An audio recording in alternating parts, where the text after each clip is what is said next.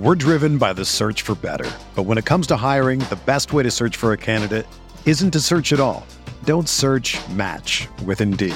Indeed is your matching and hiring platform with over 350 million global monthly visitors, according to Indeed data, and a matching engine that helps you find quality candidates fast. Ditch the busy work. Use Indeed for scheduling, screening, and messaging so you can connect with candidates faster. Leveraging over 140 million qualifications and preferences every day, Indeed's matching engine is constantly learning from your preferences, so the more you use Indeed, the better it gets.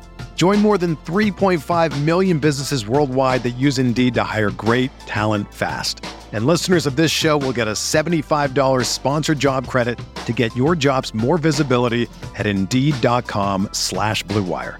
Just go to Indeed.com slash BlueWire right now and support our show by saying that you heard about Indeed on this podcast. That's Indeed.com slash BlueWire. Terms and conditions apply. Need to hire? You need Indeed. What do you think about the Laker team now? You follow the box scores of the games every day? Just the Lakers. You're kidding. That is really a compliment. I was pleased to see you smile at the top of our show because once the game starts, you have a game face. You don't smile much out there. I don't think you have to do things for money anymore. Correct. What's up, Laker fans? Welcome to the Laker Film Room Podcast, brought to you by the Blue Wire Podcast Network. I'm Pete, joined by Darius and Mike. An eventful weekend, as always, in Lakerland. First, uh, Lakers get the win to move back to 500. We recorded a special bonus episode just to celebrate the occasion, but then dip right back below in a game where LeBron James returns out of nowhere. Um, and but the Chicago Bulls and Patrick Beverley uh, hand the Lakers a, a, pretty resounding defeat. And so Lakers end the weekend in ninth place in the Western Conference with a 37 and 38 record. I normally wouldn't ask to put parameters on uh, topics on a pod. But we got three pods to record before our next game. And so my request is just for this one, let's push standings talk in particular off to uh, off to other ones because we're gonna have to sit with that game for a few uh, a few days, D. And so is the Lakers coaching staff, and we're gonna play that team again. So I think that the lessons from on court, like, really want to dive into that uh, between now and the next game because this is a this was a loss that if we learn the lessons from it that we need to learn we we can really move on. Or I'm sorry we can we can really be in a good spot. But with Chicago coming up again and Minnesota coming up after that if we don't learn those lessons we're actually in uh, a, a bit of a dangerous stretch. We're in a dangerous stretch regardless. Sure sure. So I've been expressing a certain amount of frustration in general like it's been bubbling Yesterday's game might have been one of the more anger inducing games that I've watched from the Lakers in a while. I just thought for all of the times where you feel like they shot themselves in the foot in whatever way, whether it was um, like the, the second half of the New Orleans game where they won was like a perfect example of this, where it's just like they just sort of stopped caring and it that sort of vibe carried over into future games as well. And you're just like, look, don't you understand the stakes of the season? Like you can't keep coming out flat every single game. That resolved itself mostly, but against the Bulls, Mike, I thought that there were some lineup decisions and some general like this is how I'm going to play within the structure of those lineups that I thought the Lakers did it to themselves yesterday a lot. Um, they played a really sort of small bench group with three guards and then with Vanderbilt playing power forward and then Wenyen at center um, against a lineup that was anchored by Andre Drummond at center, who's going to give Wenyen issues just because of his size and bulk. And then Patrick Williams is like one of the other big wings. And then DeRozan, I think, might have been in the game at that point as well. And, and so there was the the one group that the Bulls actually play with size right? They started like basically a three guard lineup with DeRozan at power forward. Um, so that group does didn't have size, and the Lakers played one of their bigger groups that they could play. LeBron is back. Austin Reaves is is is is a starting well with Dennis, I guess. And, and, but then the Lakers went small, and to start the second quarter, Mike, that group got blown off.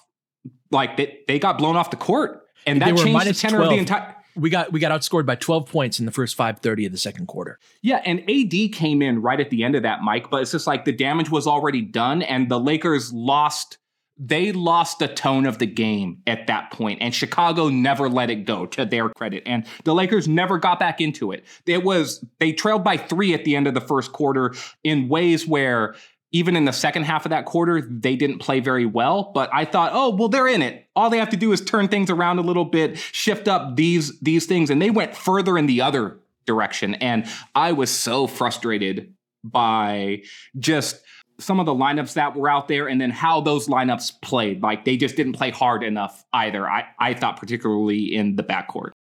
Yeah, so to me, it was before the second quarter. It was that shift at the end of the first quarter, and you just alluded to it, Darius. But where things shifted up to that point, I remember texting the two of you, uh, and we were kind of going back and forth and being like, "Good start, you know, good energy, right? Even with some miscues, mm-hmm. like Vanderbilt uh, traveled when he could have just had a layup. Um, then he made a play in the other end where he just kind of like knocked the ball out of bounds. There, there were a couple things like that. Like Troy Brown was getting beat off the dribble by LaVine, um, something that was going to continue to be a problem. Uh, LaVine w- was just sort of doing what he wanted, and and yet they were up twenty-one to nineteen uh, when AD went out for the first time, and Drummond checks in and pretty quickly starts to kick the Lakers' ass uh, inside. And it wasn't just that. It was just like the the I guess yeah, the decision, like the decision to go with a smaller group and a smaller rotation and be playing, you know, Beasley next to Walker, uh, no Rui Hachimura, and just not a lot of help um, on the inside for Wenyen, who isn't really, as we've talked about, he's more of a forward body that's just taller um, than a center, and just sort of seeding that ground um, I thought changed the whole tone of the game. So instead of so they they go from being up two to down three, and then Chicago just bursts out of the gates in the second quarter, and the Lakers have to call the early timeout. So that to me that was the game. Like they there were other times where Chicago was also put it on the Lakers, but that that sort of Pete, let me I'll stop there because I do have some thoughts about why I think it'll be different or it could be different moving forward. But that that to me was the part of the game where the Lakers let go of the rope and and in doing so in a critical game like this is just very costly. You know, it's it's just a it's like it's not the actual play-in game or an actual playoff game, but a loss like that, much like the Dallas loss, uh, that can lead to a whole different set of circumstances in terms of the standings and and having not having the type of advantage that maybe the Lakers could have had.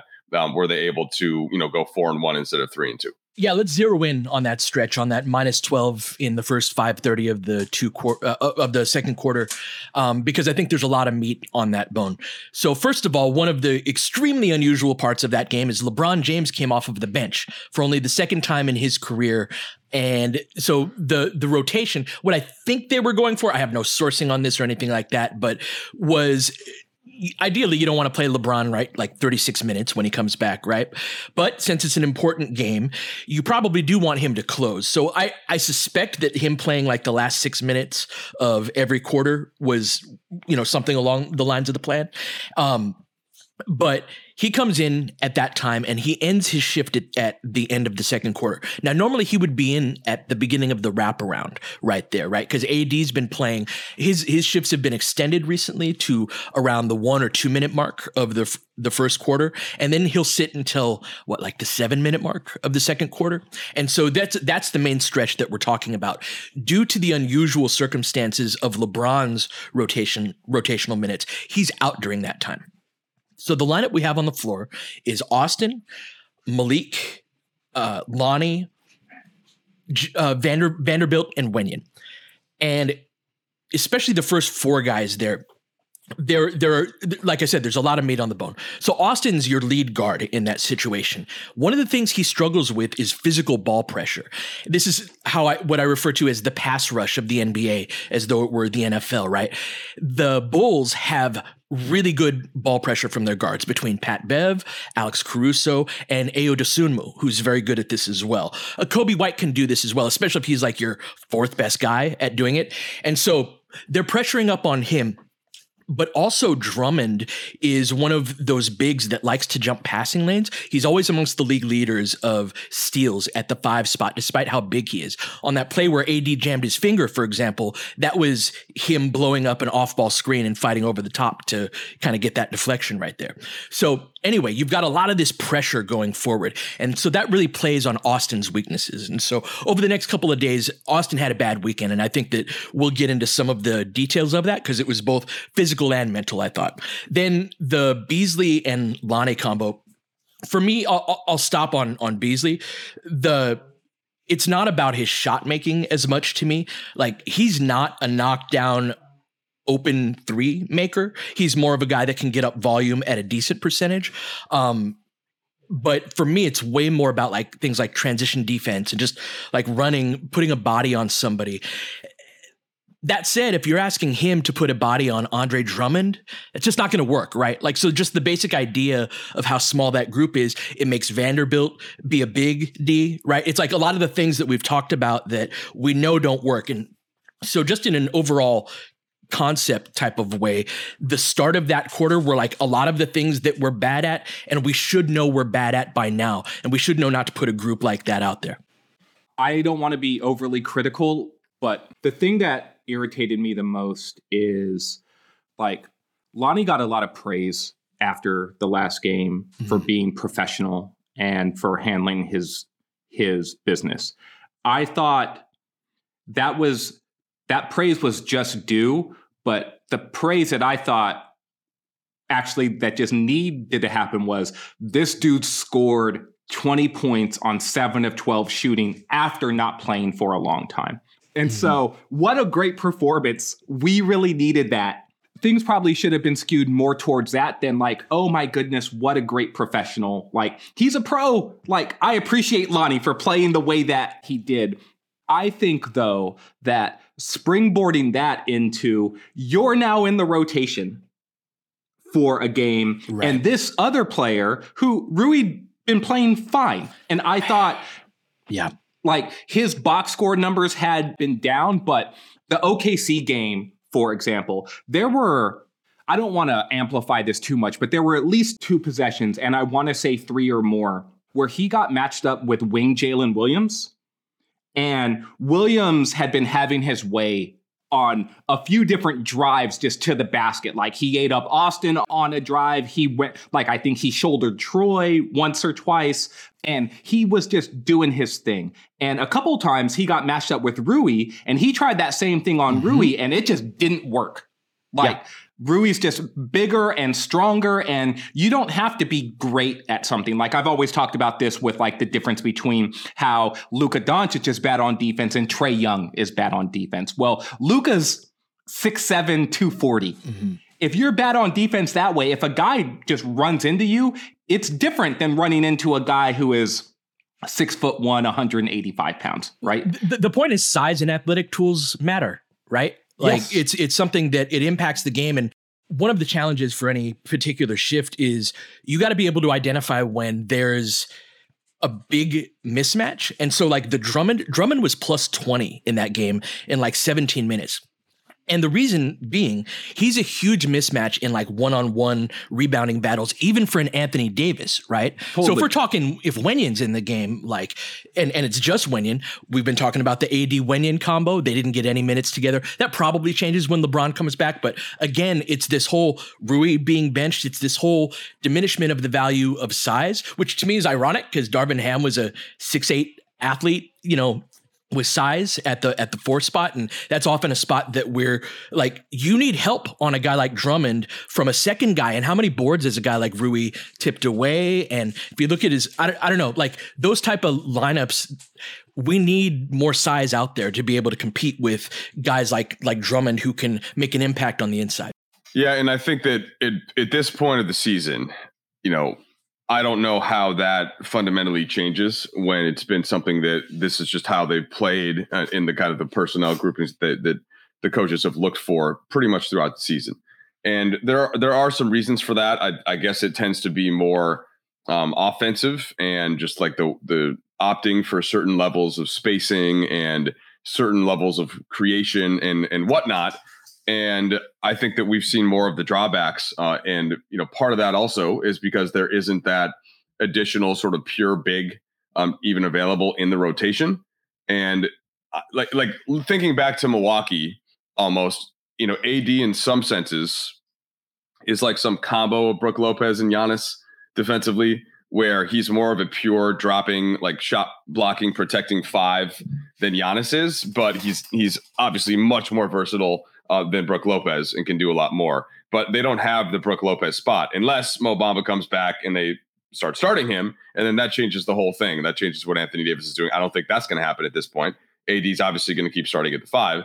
So I'm I'm Pete and Darius now thinking more about well, they've had that one game with D'Angelo Russell and LeBron in the starting lineup together uh, next to AD, and how does that affect what these groupings are? How much does that change the like having basically both Dennis and Austin on the floor is no longer going to happen. That's going to be staggered more like Dennis would be coming off the bench. Austin is now, as Darvin said yesterday, going to continue to start um, instead of Beasley. So, what grouping that like who do you then pair off the bench next to Dennis? And I don't think that it can be Beasley and Walker. And it would seem the guy that they've been choosing between those two has been Beasley. Um, even if that's that's another thing that we can discuss, but I don't know that it can be both of them. Um, and but if you if you're then also either if Bamba comes back and then you've still got Wenyen Gabriel and you've still got Rui Hachimura, there's a lot of good options there to be bigger than with that unit uh, than certainly what we saw in this time in, in this game. And I wonder that just Russell coming back alone, I wonder if some of that slots in a different way because I don't think it's just going to happen organically uh, based on what we've seen all season. Yeah, I'm, D'Lo definitely has to play, but to the point of like going sm- super small, especially at the one, two, three, for the sake of improving spacing and offense. Like Rui's not a doesn't hurt your offense. Rui's a good offensive player, and he's very good at the like either catch and shoot the wide open three or attack the closeout. He's got one of the best one dribble pull ups in the game. He's not somebody that like, oh, we got Rui Hachimura in the game. You know, we're really going to be bad on offense. In fact, on that group, the Vanderbilt and Gabriel and Wenyen uh, combo has been the one that's bad on offense, and it makes sense. They're not particular. Neither one of them is particularly skilled, right, in terms of shot making and things like that. So I don't know, D. It's like it's out of whack in ways that yes, D'Lo needs to play, but like it, it, it did need to be that. Yeah, I was thinking if Russell plays yesterday, like maybe it changes the outcome of like like of the game. Dennis didn't shoot particularly well, for for example, and the Lakers didn't get a lot of offensive production from any of the other guards. Like Beasley ended up with a good night. He got a lot of points in garbage time. Like I don't count those personally. Like and I like like you said, Pete, and I think this is super important because I saw some stuff trending on on Twitter a little bit where um, Beasley had had ended up like pinning a comment like like on his Instagram page where he was like, you know, like wishing his son a happy birthday, and then right, like and fans are in his comments saying it sucks. Yeah, like fans are in his comments about his shot Stop making. doing that shit. Totally, but personally, I don't care about his shot making. Right, same. Run back on defense. I don't care about his shot making. Like, yes, I'd like them to go in. Just like I'd like Dennis's shots to go in, just like LeBron, le, like LeBron took like a momentum three and that didn't go in, and I was just like, did you need that shot? Like, there's so many times where I want every shot to go in, and if you're a shooter and they don't go in, it's just like make or miss league. I get it. The things that bothered me yesterday, and when I talk about playing an extra guard, it's all of the stuff where continuing to play an extra guard instead of playing an extra forward, that's a choice every day with every game, if you decide I'm going to play one fewer forward and one more guard, that's a choice. And you you will either benefit or suffer based off of that choice. And against the Bulls specifically, they suffered because of that choice. And when you talk about learning the lessons from from a game, Pete, Maybe I'm seeing what I want to see, but over the course of the season, I thought, I think the Lakers have not benefited enough from playing the extra guard rather than playing the extra forward. Earlier during the season, I understand there were mitigating circumstances. There was not, there was not always an extra forward available to play. Now there are. And after the game, Darvin Ham said, We got too many good players. Sometimes one of them isn't going to play. And great, I get it. You think all of these players are good, and to a certain extent, I agree. The one who did not play was the extra forward, and continuing to make that choice with this group, I think you're going to suffer the consequences more often than not, particularly defensively and on the backboards. And it's showing itself over and over and over again. And when they go into this road trip, these are the teams that will punish you for doing that. We're driven by the search for better. But when it comes to hiring, the best way to search for a candidate isn't to search at all. Don't search match with Indeed. Indeed is your matching and hiring platform with over 350 million global monthly visitors, according to Indeed data, and a matching engine that helps you find quality candidates fast. Ditch the busy work. Use Indeed for scheduling, screening, and messaging so you can connect with candidates faster. Leveraging over 140 million qualifications and preferences every day, Indeed's matching engine is constantly learning from your preferences, so the more you use Indeed, the better it gets. Join more than 3.5 million businesses worldwide that use Indeed to hire great talent fast. And listeners of this show will get a $75 sponsored job credit to get your jobs more visibility at Indeed.com slash BlueWire. Just go to Indeed.com slash BlueWire right now and support our show by saying that you heard about Indeed on this podcast. That's Indeed.com slash BlueWire. Terms and conditions apply. Need to hire? You need Indeed.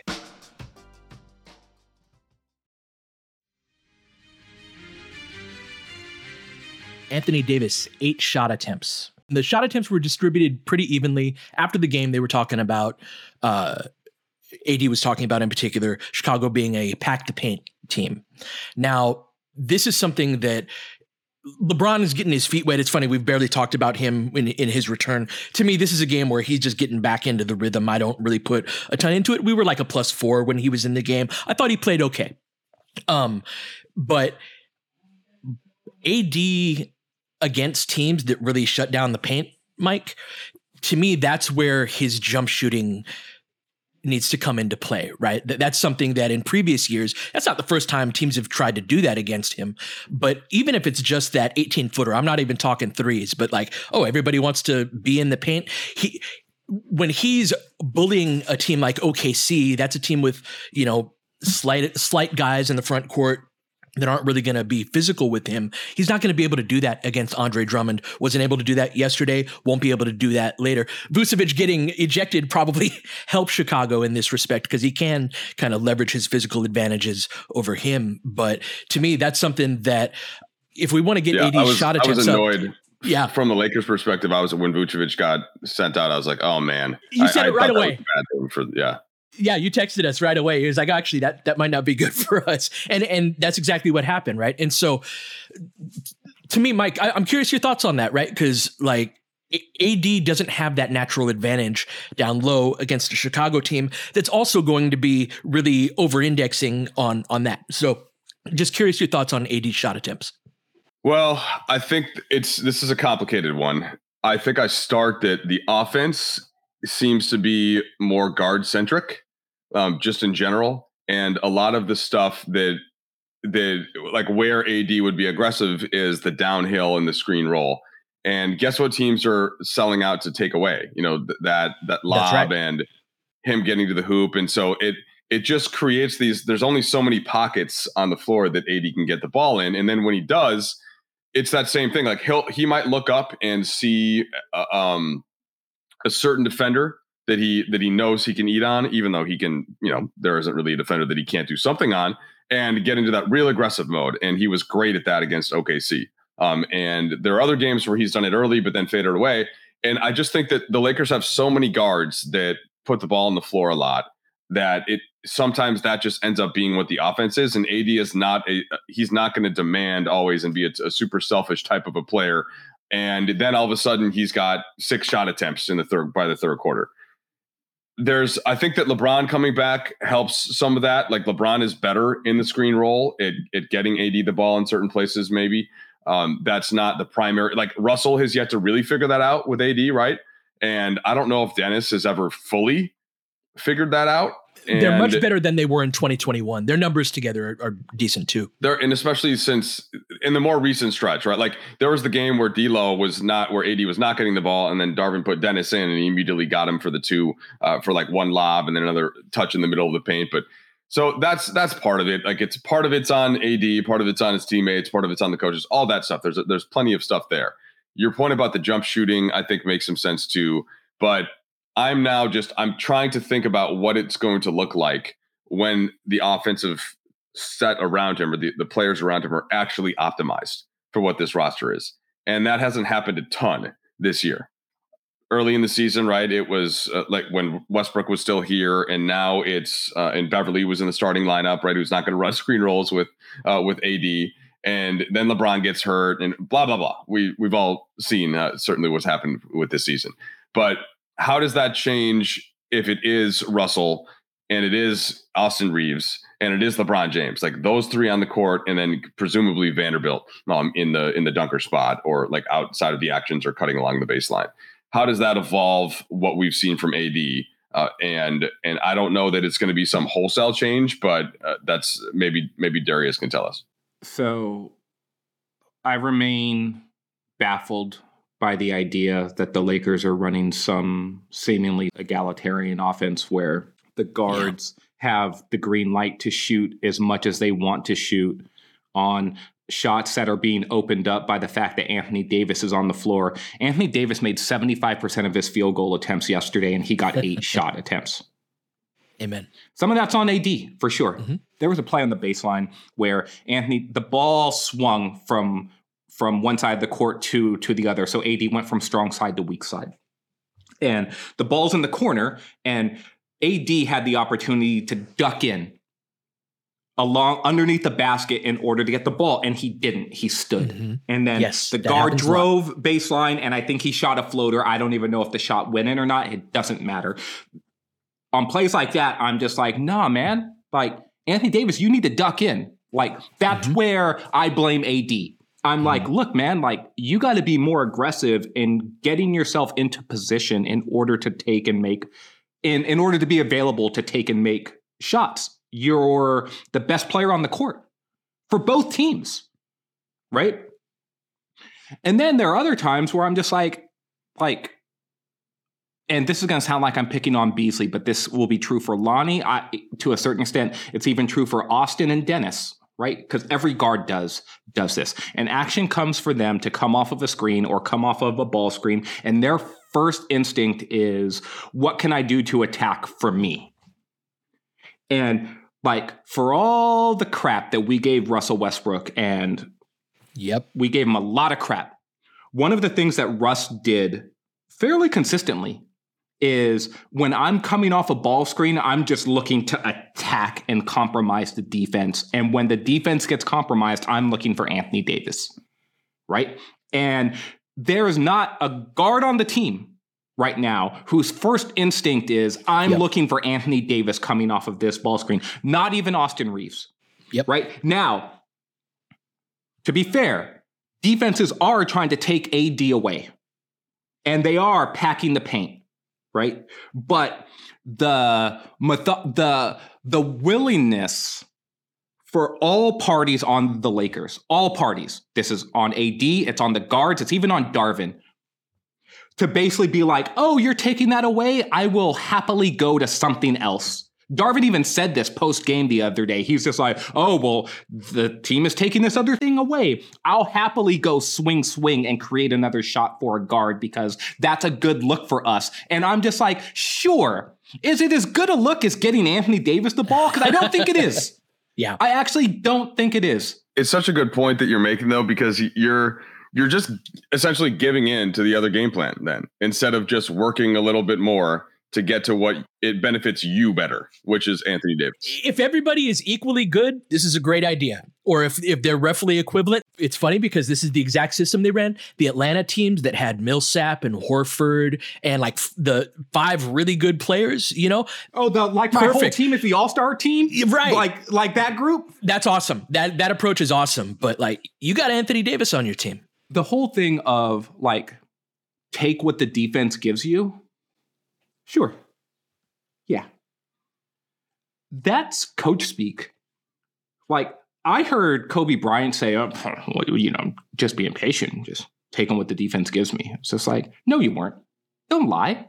I watched you for two decades. No, seriously. No, like, I feel this. come on, man. Like, the, that's things that people say in order to not sound like selfish or Mhm. to not sound like they're being an arrogant jerk. Bas- Basically, like no, no one, no one wants to hear the player come out and say, "No, did what I wanted." They tried to do this other thing. They're not good enough to stop me from doing the thing that I want to do. They'll talk like that during the games to each other, right? You'll see Steph, Steph Curry tell a dude during the game, like, like shimmy and then say something under his breath right to a defender. And then after the game, he'll be like, oh, well, you know, just working off my teammates and, Yeah, you know, all credit due to them. It's just like, no, Yeah. there's, there's a thing that happens between the lines and there's a thing that happens after the game where you're talking to all of, all of the reporters where, where you're on the record. And, the point that you said, Mike, about like giving in to what the defense is doing, like that's a win. Every single time the Lakers decide we'd rather have guard X shoot an 18 footer, right? Rather than work and work and work in order to try to run actions to get AD the ball. Like that's a win. AD should be touching the ball on 75 or 80% of the possessions that he's in the game. He just should. Good things happen when he touches the ball. And just to add another thing that that I think fits into this, that there's this whole attitude, and I, I think the first time that I heard it a lot was Mike D'Antoni, and just essentially encouraging guys to always shoot, and if you're open, shoot. And I just have always thought that there is a limit to that, and it doesn't always work. And like the there there the ultimate green light type thing, like for a defense, there are certain shots that you're more than happy, even to a good shooter, you're more than happy that they take. And it's like a rushed early shot clock, run into three, possession dead, transition opportunity the other way. And I, I think that we have there are some guys on every team, but certainly in, on the Lakers right now that are that are like think that that's a good shot uh, for them, and it's not a good shot. It's not, but that's not being discussed. That it's not, especially as you guys said, when you have better options and better advantages on the floor. And it's just uh this is where we were Pete, what was the what was the topic when we were basically we're trying to figure out the difference between like the s- smart guys, but sometimes like a, a team that isn't making the right basketball decisions. So like a lot of guys that have high basketball IQ, um, which the Lakers do have, Mhm. but then but yet like the way that shots are coming about and distributed are not. This was Darius, and I, I, this is forgive me. I'm going to tell it even though it's yours. D is the like the smart kids, but the smart asses in the back of the classroom, Yeah. sitting That's- next to each other. one. It's very much that type of like they'll ace the tests, right? Like and. God, fingers crossed. Like we'll see. We we got some some tests coming up, but you know they might be they might be messing around for for parts of the uh, of, of the class, right? And so that that's certainly the case, Mike, right? But to me, there's a practical basketball thing that adds to this that's on that's on AD as well.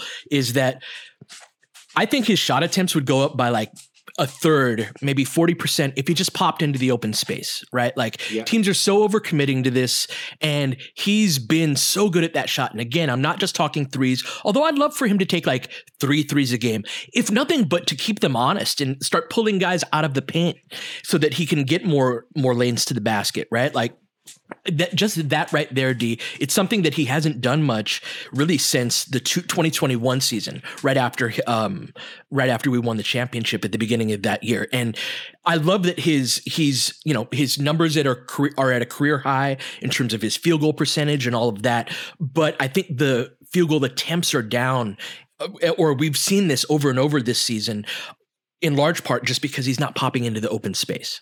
100%. And so this is why there is no one area where you're just like, aha, it's your fault.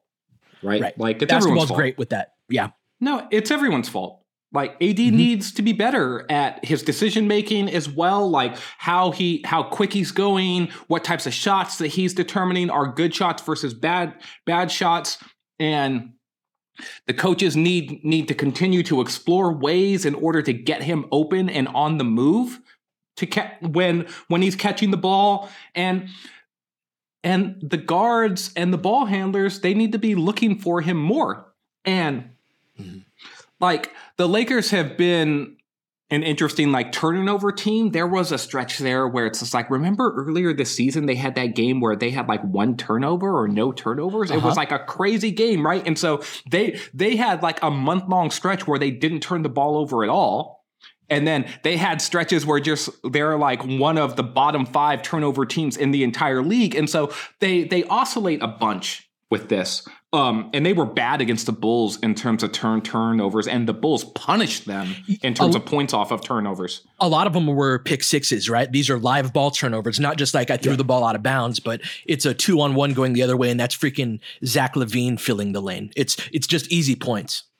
One hundred percent. And so, like, but I wouldn't mind them trying to get the ball to AD more. Not and this is where the types of so there's two types of passes to Anthony Davis. The we're all moving together and we're downhill and I'm trying to force it to you. Those are often bad passes because the the ease in which or the the risk to reward ratio is just off. Mm-hmm. Right? Like I'm moving, he's moving, the defense is all collapsing. Let me try to rush the ball in there. Right. But there are other times where AD is just sort of like underneath the basket or around the basket, and he's the, it's him and his own man. And there are times where I just wish, like, oh, like, can we just Megatron you the ball? Right now? like, like can yeah. we just like throw it up like you're Randy Moss to make a a, a Mike Vikings connection? Where it's just like here's Daunte Culpepper to Moss. Like I'm just heaving it up there. there you. were a couple of possessions where it's he's got like Pat Bev and Alex Caruso, and I, God love them, right? Like they're, but they're like way shorter than him. Just throw it up there, and but that's one of the things that we don't we don't always see that pass.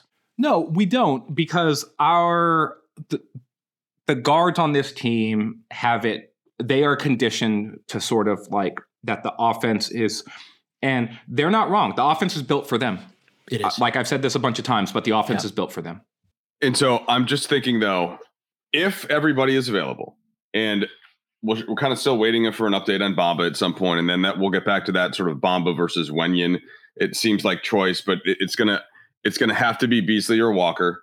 And the starting lineup, if it's going to be Austin um, and D'Lo in the backcourt and LeBron, and then Vanderbilt along with AD, it just it does seem like that's a lot of skill uh, in around Anthony Davis that's that should enable some actions more. And and if not, then those actions can be punished in a different way.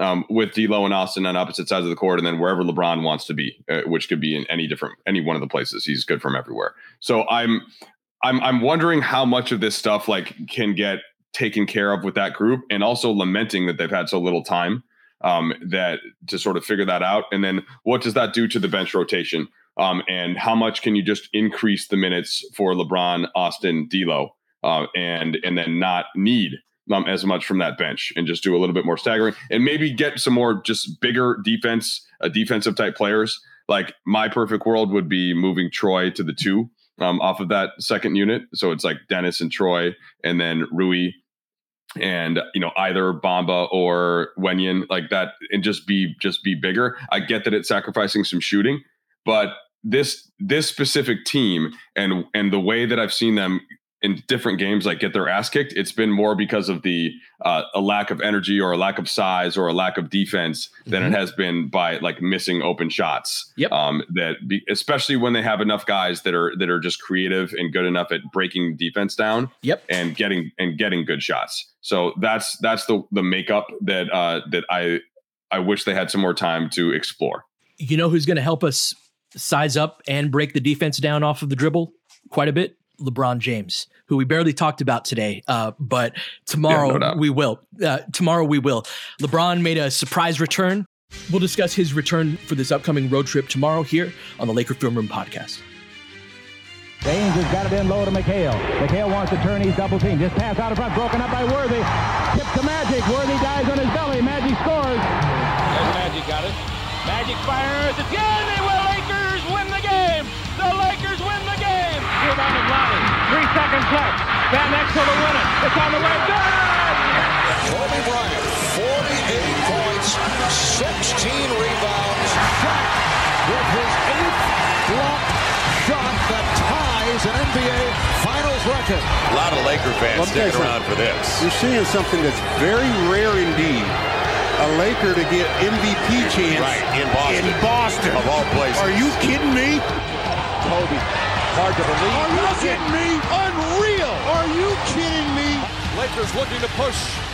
Bryant spinning in the lane. Back for Gasol. Pretty pass. And it's back to a three-point game. Kobe Bryant picked up by Bell. There's the move. Two, one. Miss it. Unbelievable. For the victory. It's over. Shot clock now to five. Bryant. Yes. And that was a little tap to Alvin Gentry. Insult to injury, Kobe. I mean, what a shot. I mean, you can't defend that. Are you kidding me? 2.1 seconds remaining. Denver a foul to give. Jokic trying to disrupt Rondo. He puts it in. Here's Davis, 4-3 in the win. Oh, it's good! Anthony Davis has won it for the Lakers! James again. Oh, he hits another one.